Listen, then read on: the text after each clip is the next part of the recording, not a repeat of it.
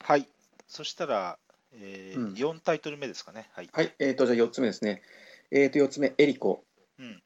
えっ、と、作者はトム・レーマンです。はい。えーパブリッシャーがアバクス・シュピーレ。うん。で、えー2006年、え3人から5人まで遊べます。はい。で、時間は15分、まあ一応表記15分ですね。まあ軽いカードゲームなんで、うんで、年齢は8歳以上。はい。でちなみにあの BGG のレーティングは6.09で、えー票数は553人。なるうほど。うんん、うん、あんまり評価はまあ高くはないかな。うん。ままああ、。とランキングまで見なかったけど、うん、うんうん。はい、でトム・レーマンといえばもうすっかり有名な人で日本でもまあファンは多いと思うんです多いよですよね。はえい。でちなみにどんなタイトルを出してるかっていうのを言っておくと「まあ、あのレース・フォー・ザ・ギャラクシうん。ー」うん、それから「王への請願はい。」うん、あとちょっとマイナーかもしれないこれ日本の人は知らない「フェニキア」っていうゲームがあります、ありますね。ええこれもちょっと隠れた名作なんですけど、うんね、でこの人は、まあ、あのもうちょっと僕プレイゲームで調べたらもう専業のデザイナーなんですねゲームデザイナー。あ、そうなんですええね。兼業じゃなくても専業ですね。うんうんええで、アメリカ人です。うん。はい。で、この人が、あのまあ、本当に今言ったようなタイトルの前ですよね、2006年っていう結構もうう9ん。年前なんで、にアバクスっていうドイツの出版社から出している、本当にそのドイツゲームらしいカードゲームなんですよね。はいはい。うん。こんなゲームを出していたんだっていうことです。ええうんうんで、ね、どんなゲーム、カードゲームなのかっていうのを、ちょっとまあさ最初にね、あの説明しておくと、うん。あ、まあ、110枚全部でカードがあります。うんうん。えであの大きくカードはあの壁壁のカードと,、うんえー、とトランペットっていうのは笛ですね角笛みたいな、うんうん、この2つに分かれて、うんううんん、であと、まあ、あの3枚だけ決算が起こるタイミングを示すあの得点計算のカードが3枚だけあるんですよね3回決算があるんで,、はい。うん、で110枚なんですけどトランペットカードは全部で22枚うんなので、まああのまあ、5枚に1枚うん。ぐらい、まあ、110枚とか、うん、であとは残りのじゃああの4あの8割は何あ8割は何かっていうとあの壁カードなんですよね、うん。うん、でこれがあの、えー、と4 5色あります、うん。うん、5色の壁カードがあってで、えー、と数字が振ってあります色と数字からなりますね壁カードはねうん。で1と345と7がありますうん。で7は各色1枚しかないんですけど、うん、であのトランペットカードというのは一応まあジョーカーというかワイルドとしても使えるので、えーこれが要するに数字は2が振ってあるんですよね、うんうんうん、だから6っていう数字は出てこないんですけど、うんうんうん、で手番になったらやるのはあのー壁カードをプレイして自分の前に壁を伸ばしていくこれ色ごとに壁を作るんですよねはいはい。だからあの各プレイヤーが最大で5種類の壁最大で5種類、うんん5色の壁があるので5種類伸ばしていくと、壁カードをプレイするかあるいはトランペットカードをプレイするこれがちょっとあの攻撃性のあるカードで、ううんんこれがちょっとアメリカ人かなっていうちょっとねああ、なるほどね。そこまで読まなくてもいいかなと思う思うんだけ ど、うんはいでこれトランペットカードがプレイされるとあの壁が壊れます。うん。ええあのトランペットカードをプレイした時にその人が何色って指定するんですね。うん。うんで指定された色であのその場でプレイされている一番大きな数字のカードつまりまあ7とか5とかはかなり、ね、あのリスク高いんですけどうん。があのもう有無を言わさず崩壊するとなくなっだかてくらるまあ、だからまあ間接的にまあ個人攻撃ですよね。そう、うう、んん。もうこれはもうはっきりと誰ってもう、ね言ってるようなもんです言よっね。てるようなもんだよね、う。うんん、そう言っていいと思うんですでもちろん自分も対象になるんですよね自分がもしだったら、はいはいはううんん。で実はこれ自分の壁を壊すっていうのも本当にその奥が深くなってくるとスキル上がってくると割とありありだっていうのがこの前見えて、うんうん、これがまあトランペットカードです。でもしあのトランペットカードをプレイした後であのまあ自分にその色の壁がもしあればそこにトランペットをつけるとだからそれで2の2の長さなんで2増えるんですね壁の長さがね。はいはいト。ランペットが、うん、もしなかったらしょうがないけどその色が自分にね、うん、ということですであと3つ目の選択肢としてあのストックっていう場があってそこにあのカードを1枚あの捨てるっていう感じですけど、まあ、ストックに置くと、うん。うんでこのストックって何ぞやっていうとあのまあ、山札と捨て札があってさらにストックってのあるんですよこのゲームに。うんうんうんうんでストックっていうのは基本的にその今の3つ目のアクションとしてストックにかあのカードを捨てるかあるいはさっきのね2番目の選択肢でトランペットを使った時に壊れた壁が行く場所なんですよ。はいはいうん、で、えっと、それを得点計算の時にストックをオープンにして色ごとに分ける色ごとに分けてであの各色の一番長い壁を作った人にそれがそのカードが全部いくと、はいはいうん、これが1枚1点になる、うんうんうん、ということなんですよね。うんううんん、だから全部で、えーまあ、あのカードのプレーを2つに分けるとするとトランペットと壁と2つに分かれてあとはまあストックに入れるという3つのアクションがあるっていうふうに考えていいかなと思います。うんううんんまあ、でね言いたいことまあ3点ほどあって、まあ、あの1つはまあトム・レーマンのデザインですねうんそれからあの2番目は決算のタイミングについて、うんうんそれから3つ目はちょっとねラウンドが進むにつれて手札が減っていくっていうことについてちょっと触れたいんですけど、ううんんうんでまず1つ目ね、えートム・レーマンのデザインについてなんですけど、まあ、これねあの結構ね尖ったデザインだなっていう気がしてるのですよね。うんうん、じゃあ尖ったデザインって何かっていうと、まあうんうん、どう言ったらいいのかな僕もちょっとうまく説明できないんだけど、うんうん、ななんかねあの丸々としたデザインじゃないんですよね例えば僕から見ると例えばあの国津屋なんかはあの丸い感じなんですよなんかなんて言ったらいいんかな、うんデザインまあイメージですよねイメうージんうんうん、イメージはねでそこでそこに来るとレーマンなんかは結構な個性的ななんかこう自分っていう角のあるねそういうゲームの印象があって、うん、で今回のこれも結構ね直接攻撃があるっていうのも一つあって、ううんん、結構ねあのまああー和気あいあいとやるゲームじゃなくて、えーね、本当にそのやり取りのあるインタラクションうんうんがあなされたデザインだなっていうのが一つあります。ううんん、うんうんこの直接攻撃もあの自分にメリットある時あるんであの攻撃された方にもね、うん、だからそこが結構ね奥奥深いものになってるなっていうのが一つですね。それからですね2点目いきますとあのーまあ決算のタイミングが3回あるんですよ。うんうん、でこの、あのー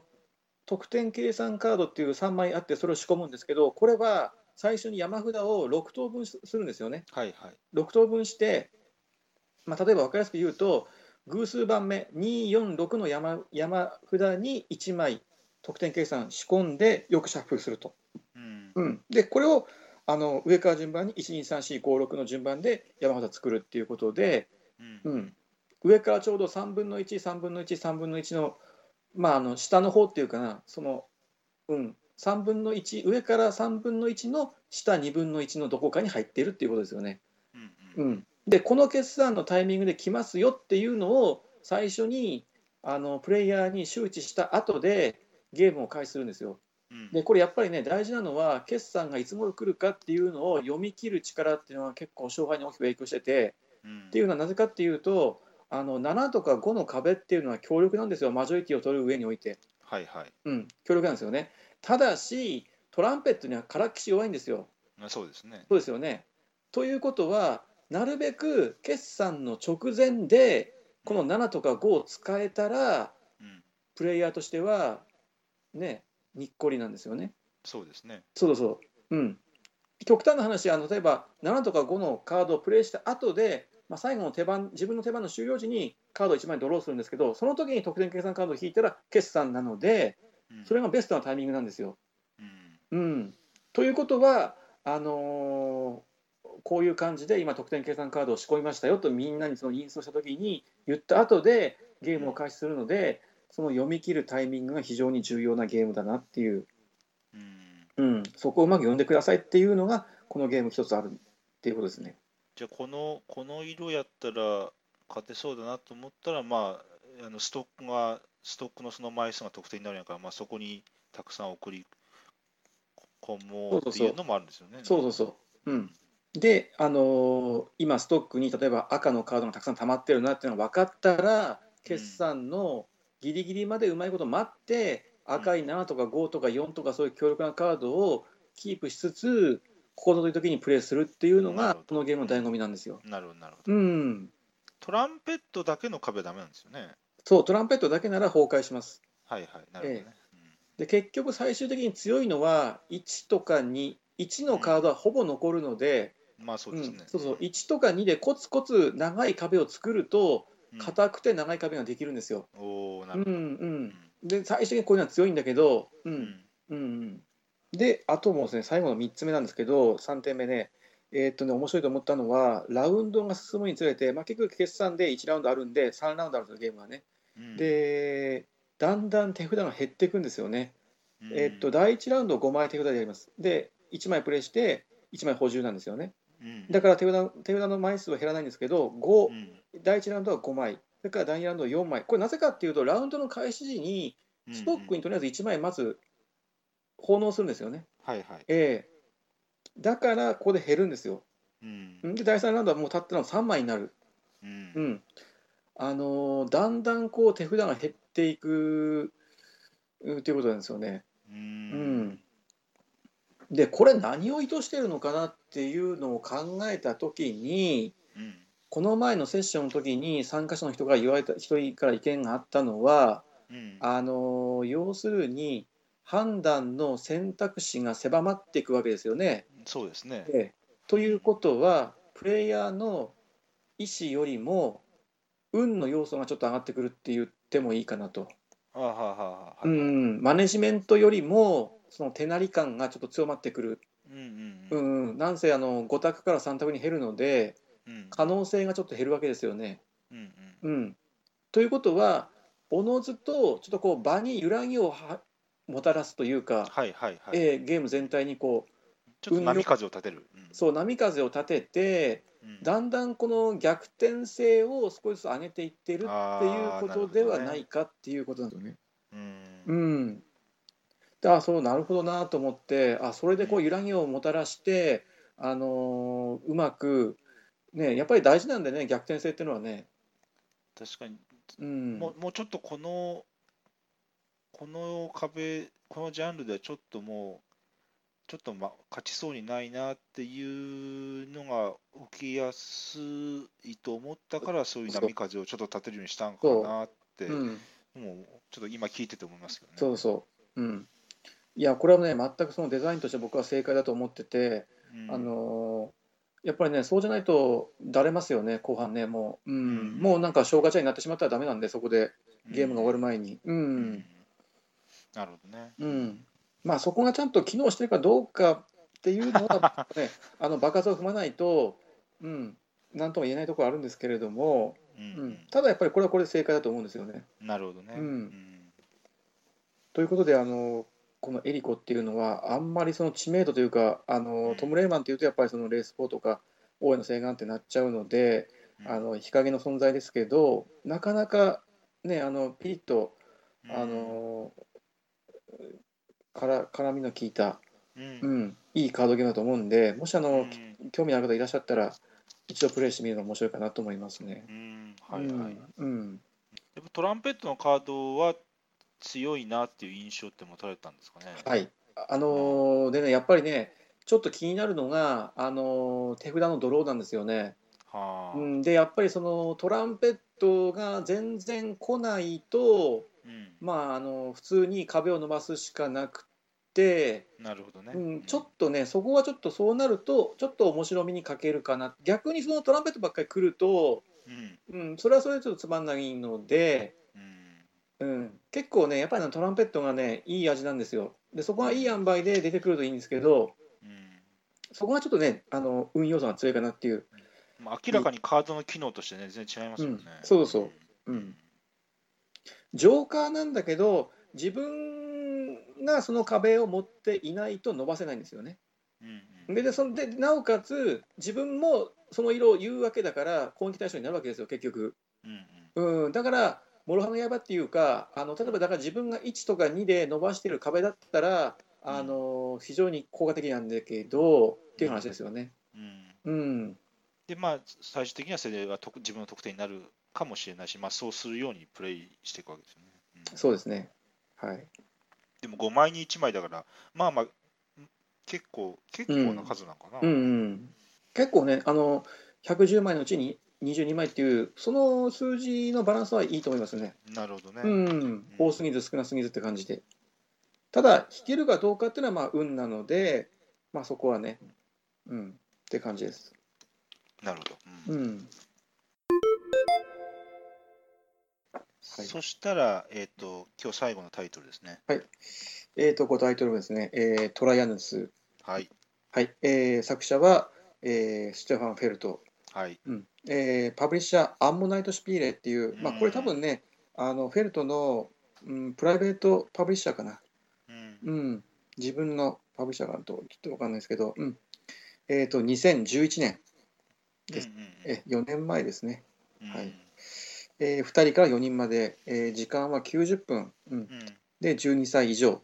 はいい。うことですねまあちょっと90分で終わるのはちょっと辛いかなとは思うんですけちょど、っまとあ、考え出すとね、うん、供給は90分、うんでまあ、90分で12歳以上っていうところから、なかなかのヘビー級だなっていうのはまあ、ね、想像つくんですけど、うそうんですね。うんはい、であの BGG の評価ですね、えーレーティングが7.84、高い。えーうん、票数が6548人ううんんで、ランキングは38位ということで、もうおかなりの高評価のゲームです。ーまあまうあ、んわかりますけどね。う。ん、でちなみにそのちょっと調べてみたんですけどあのフェルトのゲームこの上が、えー、とブルゴーニュの城これが10位でランキング10位ですね8.07、うんうわフェルトのゲームで一すご番評価高いのはこれねブルゴーニュの城ね、うんはいはい10位ですその次にあの上から数えるとトライアスが38位で来てうんでその下が93位にボラボラ、うん、これが7.67でボラボラ入ってます100位に入ってたのはこんだけかな今のところねボラボラ評価高いんだな。そう評価高いねボラボラうね、んうん、僕前からちょっと気になってたんですよねギークのボラボラ評価高いなと思っていや悪いゲームじゃないと思うんだけど、 うん、実際、うん、でまあどんなゲームなのかっていうと「まああの、トライアヌス」っていうタイトルの通り、まあ、あの古代のローマを舞台にしたあのマネジメントゲームですよね、はい。うん、でちょっと一口で 一言でどんないゲーム、やー、大変ですようね。ん、ちょっとは言えないんで、うん。まあまあ、あのその辺はちょっと端折りますかね、まあうん、で言いたいことは、まあ、3つぐらいまあありますけど、うんあのまず一つねあのアクション選択のメカニズム「マンカラ」っていまあうまあね、うんこれを言わないとあれですね。うんうんうんそれから2番目があのポイントサラダっていう言葉ですね、はいはいはい。うん、それから3つ目があのなどう言ったらいいのかなうーんフェルトならではの、まあ、モダンユーロというかうんあーということについて、うんモダンユーロ、はい。うん、うん、うん、うん、ということですね。はい。で、まずちょっと1点目からいいきますと、はい。えっ、とですね、アクション選択のメカニクスで、あの、マンカラっていうね、あのーゲームが採用されてるんですよね。はい。うん。でもう、あのーまあ、このラジオを聞いてるような、あのーフリークの人であれば、まあ、説明する必要ないかなと思うんですけど、うん、マンカラっていうですねな実に悩ましいあのよくできたあのメカニクスがあってですねでまあ僕、ううんん、なんか言いたいことありますか松本さんいやいや、メカニクスっていうか、まあ、伝統遊戯っていうか、あれですねそうそうだねもうメタゲームって言ってもいいけどだからね,、まあこれまあはねそうですねゲームの中にゲームが入ってるんですよね、うん、ううんん、で僕思ったのは僕の印象ですよこれはね僕の印象としてはあのマンカラの特徴って何かっていうとまず一つはあの完全に独立してるっていうことでインタラクションがない要するにその、うんうんこの満開の操作において他者の介入はないということで自分で完全に完結しているとそうですね自分で好きなようにやってくださいということですね。うんうんうん、それからあ2つ目が、あのー結局は運要素は全くゆ揺らぎが入ってこないので、あのー本当にそ先々までのプランニングをもう計算すれば可能だと、はいはいはい。うん、事実上本当に計算していけばどんどん先までできるはずなんですようん全く何もあの運要素の絡みも何もないので、ううんん、計算機みたいなもんでちょっとした。うんうん別に駒が増えるわけでもないし、減るわけでもないし、そう誰から動かされるわけでもないし、そうそうそううんあのこのトライアスのマンカラは6つのスロットマスがあってコマは全部で12個ですでこれはもう絶対に変わらないのでうんあの1人であのまあねあの全くその運用素のないアブストラクトの計算をしているようなもんなんですよね。うん、どれを動かすかも決めてるの自分ですからね。そうそううんで、え3つ目があの高い学習効果っていうのをあの僕は思ってて、はあ、はあはあうん、もうやればやるほどマンカラのマネジメントうまくなるようなう、んあーそんななんか可能性を感じてるんですよね。成長曲線がね、ありますそね。ううん、どんどん伸びていくような、うん、だうかんら最初はちょっとそのままならなさにちょっとね辛い思いをしてうわヘルトだなマゾっぽいなっていう印象を持つかもしれません。うん、ただやればやるほどなんか上手くなっていくような感覚があってそこがそこ高い中毒性をなんかね印象づけてるのかなっていうのが僕の思いでこれこれが僕のあの満開に対する3つの印象ですね。はいはいはい。うん、まああの本当にねあのマンカラってすんごくよくできた、ねあのまあ、ゲームっていうのがメカニクスリグ、うん、であのぜひぜひ一度体験してみてほしいなとうん思いますううんん自分が自分があの好きにやればいいのに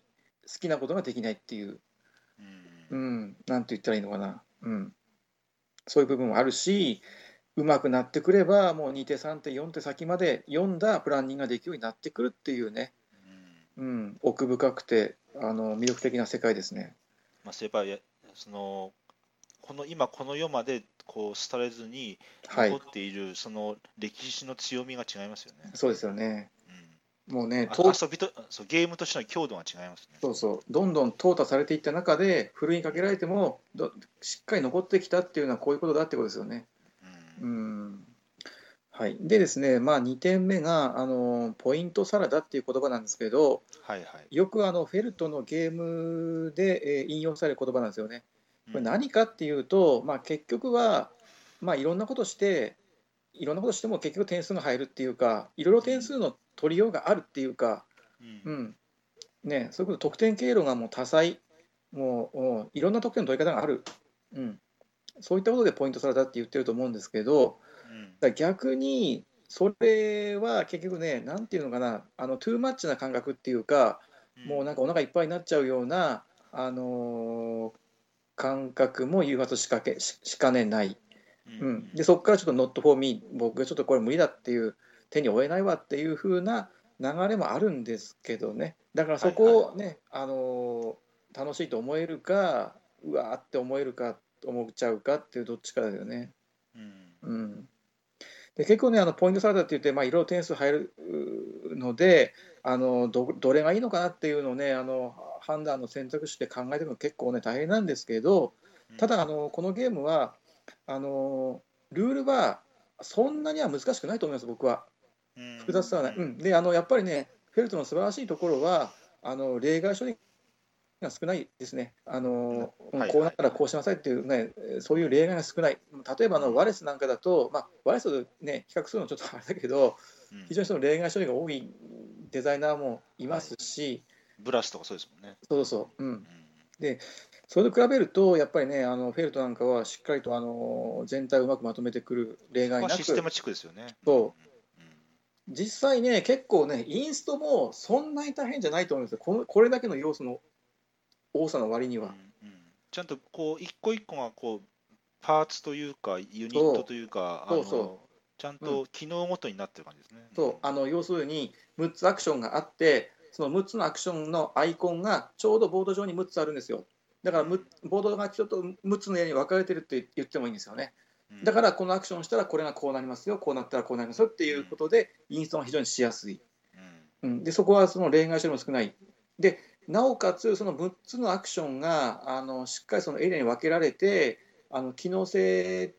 機能的に分けられているんだけど結構あの互いにあの影響し合ってる部分もあって、うんそこもちょっと面白いなと思ったんですよね。うんううんん、うんでこういうねポイントサラダっていうのはあの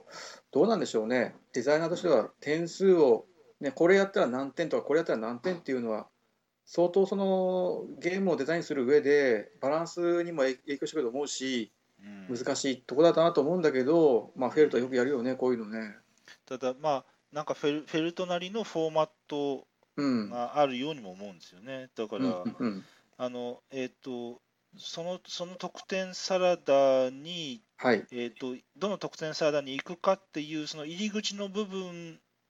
だけをいろいろ変えててうんうんで、まあ、その後はいつもの感じですよって、まあ、ちょっとすごいネガティブな言い方するうんうんうとんそういうふうにも言えるのうがんうんそれがトライアンスで言えばマンカラが入り口だったりボラボラだったらあのおあの大きい目置けませんよっていうダイスプレイスメントだったり。うんうんで、多分ライスラだったらあのサンカードのマネジメントだったり、まあうんアメリゴだったらあのバレンシュタインみたいなあのキューブタワーだったり、うんっていうもう入り口だけこう変えて、まあ、あとはいつものおなじみの感じのっていうなるほどねふうにも取れますね。なるほどねうん大雑把にフェルトのゲームっていうのをそういうふうに捉えることも可能だとうんうんだから今回の入り口は何かなっていううん今回は入り口を何にしたんかなっていうところなるほどね。うん。あんまりその要素が多すぎて拒否反応を起こすのであれば、まああのね、まあ端折っちゃって自分の中でね、あの区切りつけちゃって、うん、これでいこうとかあれでいこうって方針立てちゃってやってしまってもいいと思うんですよね。うんうんうんうんでそういうふうにプレイする人もい多いと思うし、はいはい、うん、あのうわ大変だ嫌だって言っちゃうよりは、まあ、あの自分なりに楽しめばいいかなっていうふうにも思うし、うんうん本当にその勝敗をこう考えていった時にはあの本当にねあの最適解は多分あるかなとも思うんだけどなかなかそこまでねちょっとあの考える人は本当に一部のフリークだと思うし。ううんんでね、あと、じゃあまあ最後なんですけど、あのーモダンユーロっていうのかな、要するに、あのーうん、ゲーマーズゲームの、ゲゲーマーズゲームっていうのは要するにその、なんていうかな、あのー2000年代えーに、えー0年代にですね、結局あの、うんエルグランデとか、あの、プエルトリコっていうゲームが出てきて、うんでそれはちょっと今までにないような複雑なルールを持っていたとうんうんでここからちょっとあのかなり経験値の豊富なゲーマーがあいわゆるゲーマーですよねがあの満足というか需要に応えるべくして出てきたようなそういうゲームがあの一つの流れとして出てきたんですよね。はいはいうん、でそれはその情報量が多かったりあるいはもうテキストを入れたりテキストを入れるっていうのはその結構なあのユーロにしては冒険だと思うんですけれどもはいそれを入れたとしても評価されたと、うん、結局そのドイツ人であり、まあ、ヨーロッパ人でもそういうテキストのあるゲームをやりますよと、うん、ということなんですよ。であのゲーマーズゲームという一つの流れができてきた時にあのまああそういうエルグランデとかプレルトリコが出てきてでその後に例えばアグリコラみたいなのが出てきたんですよね。うんうん、でアグリコラなんかはもう本当にあの大量のテキストっていうのが一つの特徴としてあって、はいはいええ、であの基本的にはシンプルにルール自体はシンプルなワーカープレイスメントでああーの、はいはい腰はまああのシンプルなんだけどそれにいろいろテキストやらなんやらで肉付けしてあって、うんえうーん全体的にはかなりのファットなゲームになってるっていうか、うんうんあのなんていうのかなそのリプレイリプレイアビリティがとんでもなく高いっていうかね、ううんん、ものすごいリプレイアビリティ何回プレイ何回でもプレイできるようなでそういう中毒性が非常に高くてあのその沼にはまってしまうような人も少なくないと。最初からリプレイうんすることをもう前提と前も提でしすてよるねようなそうだよね商品作りですよね。そうだよね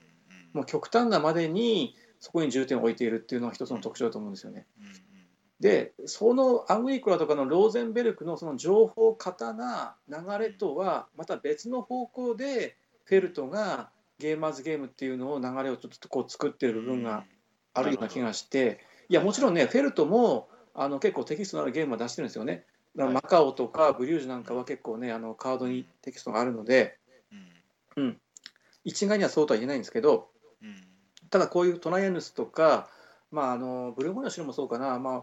ボラボラなんかもそうだしあの本当にそのアイコンで説明できるゲームで,、でなおかつゲーマーのおーなんていうのかなその複雑ななんていううんファットなあのゲーマーの需要にも応えられるゲームを作ってるっていうのが、あの一つのフェルトのあの功績として評価されていいんじゃないかなっていうのをこういうトライアンスなんかをやると僕は思うんですよね。はいはいはい。うん、だからそのテキストに頼らなくてもいろいろその攻略とか考えることでリプレイの欲求にえー応えることができるゲームっていうのうんを、ううんん、作ってきたっていうのが、まあ、あのフェルトの功績なのかなっていうことまであ、す、その中で一つ出した答えとしてポイントサラダがあったのかもしれないですね。そうですね。ね、ううんん、さっきちょっとライスの時も言ったけどそのフェルト的な迷宮っていうねあの本当にもう木の中に入った森の中に入ったようなあの何をしたらいいんだろうっていう、ね、こういうのはもう実際そのフェルトやっぱりうまいんだよね。うん目あの目移りする感じですね。うん、そうそうそうたくさんその実っている果実があってどの果実を取るのかっていう、まあ、本当に自分にプラスなんですよどれを取ってもただうん一番いいのを取らないと相対的には差がつかないっていうのがあるので勝ち負けを考えた時にはどれが一番美味しい野菜な、うんね、フルーツなんだろうっていうのをあーはい考はい。えないといけないっていうことだよね。うん、まあ、このとにかくその得点経路の入り口としてマンカラっていうこの伝統遊戯を、はい、まあ、本当ぶち込んだと言ってもいいような、はいちょっと最初センセーショナルな印象はあったんですよそうだよねただ、まあ、それ成功していてそでうじゃあそのそそのマンカラっぽいもののこういう個人のマンカラをそれで持ってっていうそういうフォロワーってのはまあなかなかちょっと後にも先にもなくって、うんうんまあ、正直その後も本当果物集めぐらいかなと思ってるんですけど、うんあのそれぐらいねやっぱりちょっとなかなかあのそういう意味でも得意的な作品だなと思うんですよね。うんそうだよね。あと、あのブルゴーニュもトライアヌスもそうなんですけど、あのアクションのれアクションのこう連鎖みたいなのが起こるじゃないですか。うん。うん、あそこは一つこうちょっとアドレナリンが出るところで、はいはいはいはうい。ん、あそこはあのあすああいうとこもちょっと面白いとこ面白さそうきですねき要するにあのえっ、とここのこのアクションしたらうん。最初にこの最初にこのタイル取ったらボーナスでいこのアクションもうついでにできますよってなるじゃないですか。はいはいはい。あそことか、あと2倍タイルを取ったら、アクションが2回できますよとか、あそこでどんだけ一手で、とにかく一手でどんだけ効率よく得点取るかっていう、そうだよね。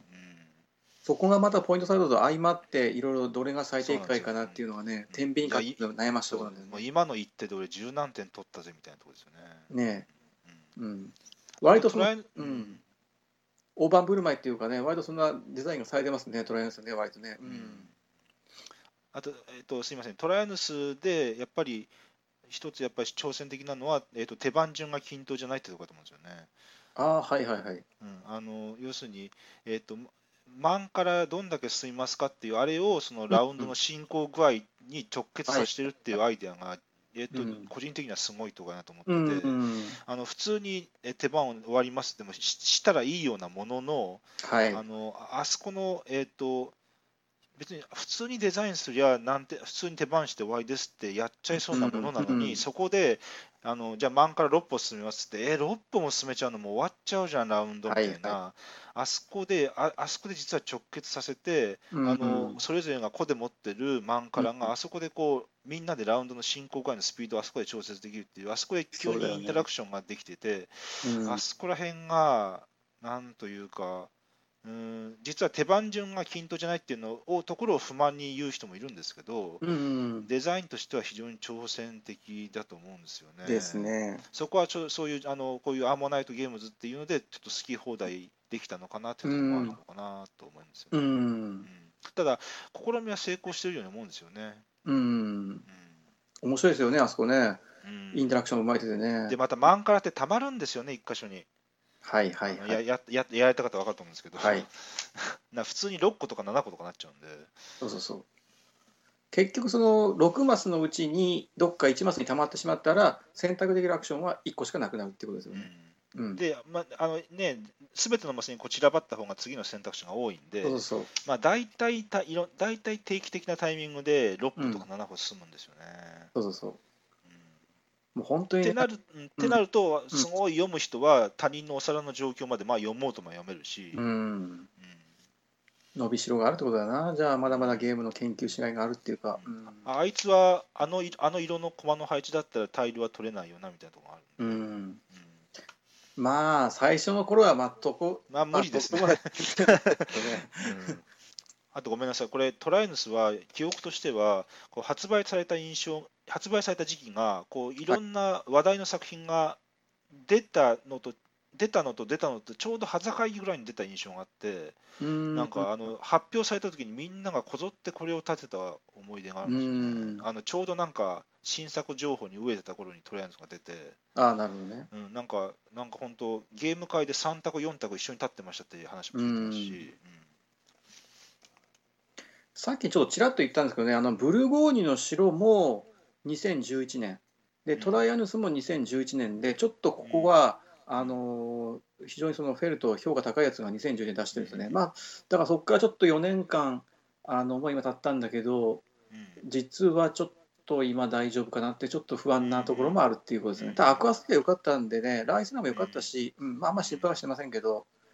うんうん、まあ、ただブルそうでブルゴーニュとトライアヌスはちょっと似てるとこあるんですよね。あのうん、ブルゴーニュもあのあそこのダイスのあのマップのマネジメントってのは誰にも邪魔されないところですからね。なるほどねうん個人ボードがあってねはいそうですね。うん、えっと、で、ローゼンベルクがちょっと毛色を変えてるじゃないですか。はいはいはいあのパッチワークにしても、はいえっとあ、要するにあのリソースどっちゃりのローゼンベルクからちょっと舵取りを変えてるちょちょっとちょっととこも感じていて、うんうんででででフェルドさんこれからどうなるのかなっていうのもちょっと思ったりしうますんなるほどね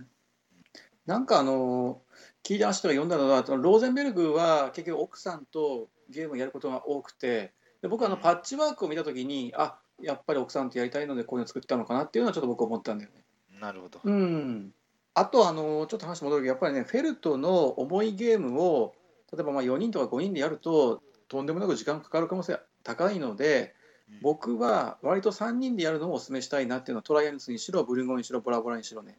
ううんんっていうのはちょっとあります一応実は3人がちょっと向いてるゲームなのかなっていうのも一つあってまあそれは時間の収束性の問題もあってね、うんうんあブルゴーニュは私も3人っていうのはちょっとイメージありそまうすね。あれうん一般的になんか3人がベストっていう説も結構あるよね、うんまあ、なんか何人がベストってわ私はあんまりこうあ決ーめ打ちはし,、したくない方なんだけ考どえない方たなんだうんただうんブルゴーニュ3人ってのは確かに4人はちょっときついかなっていう思いもありますねダウンタイムの問題はまあ単純にあるしうんはい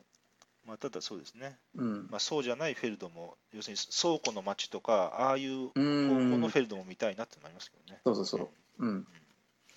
もう本当にその本格的なあのマネジメントのゲーム求めてる人の期待には十分応えてくれるうんあ、の本格的なマネジメントゲームだと思います。うんうんでなおかつプレイアビリティも高いあの学習効果も高いのでやればやるほど上手くなる強くなるっていうゲームだと思うんでうんえ完成度は非常に高いと思いますね。思いますね。はい。確か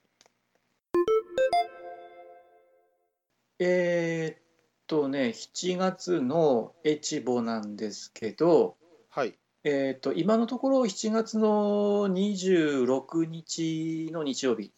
うん。うん、にいい考えています、ええはいはい。うんまあ、あの場所は福井県越前市の清瀬町のワークセップ清瀬っていうところを予定してて、まあ、オープン会なんで、あのー参加表明なくてもね、あのーお気軽に来ていただければないらっしゃる、はいえ全然あのキャパシティ的にも十分なので問題い。ないので、まあ7月の、えー26日という一応日日にちだけね言っておきますかねあ、わかりました。はいそしたら、えっ、と、7月の金沢万有クラブは今の越後の26日の前日の7月25日、はい土曜日ですね。うんで、えっ、と、金沢市武蔵町 IT ビジネスプラザで、えー今回は4階です。4階。うん4階の情報科研修室はいはいではい参加費500円です。お願いしなまるす。ほど10時から10時です。はい。はいはい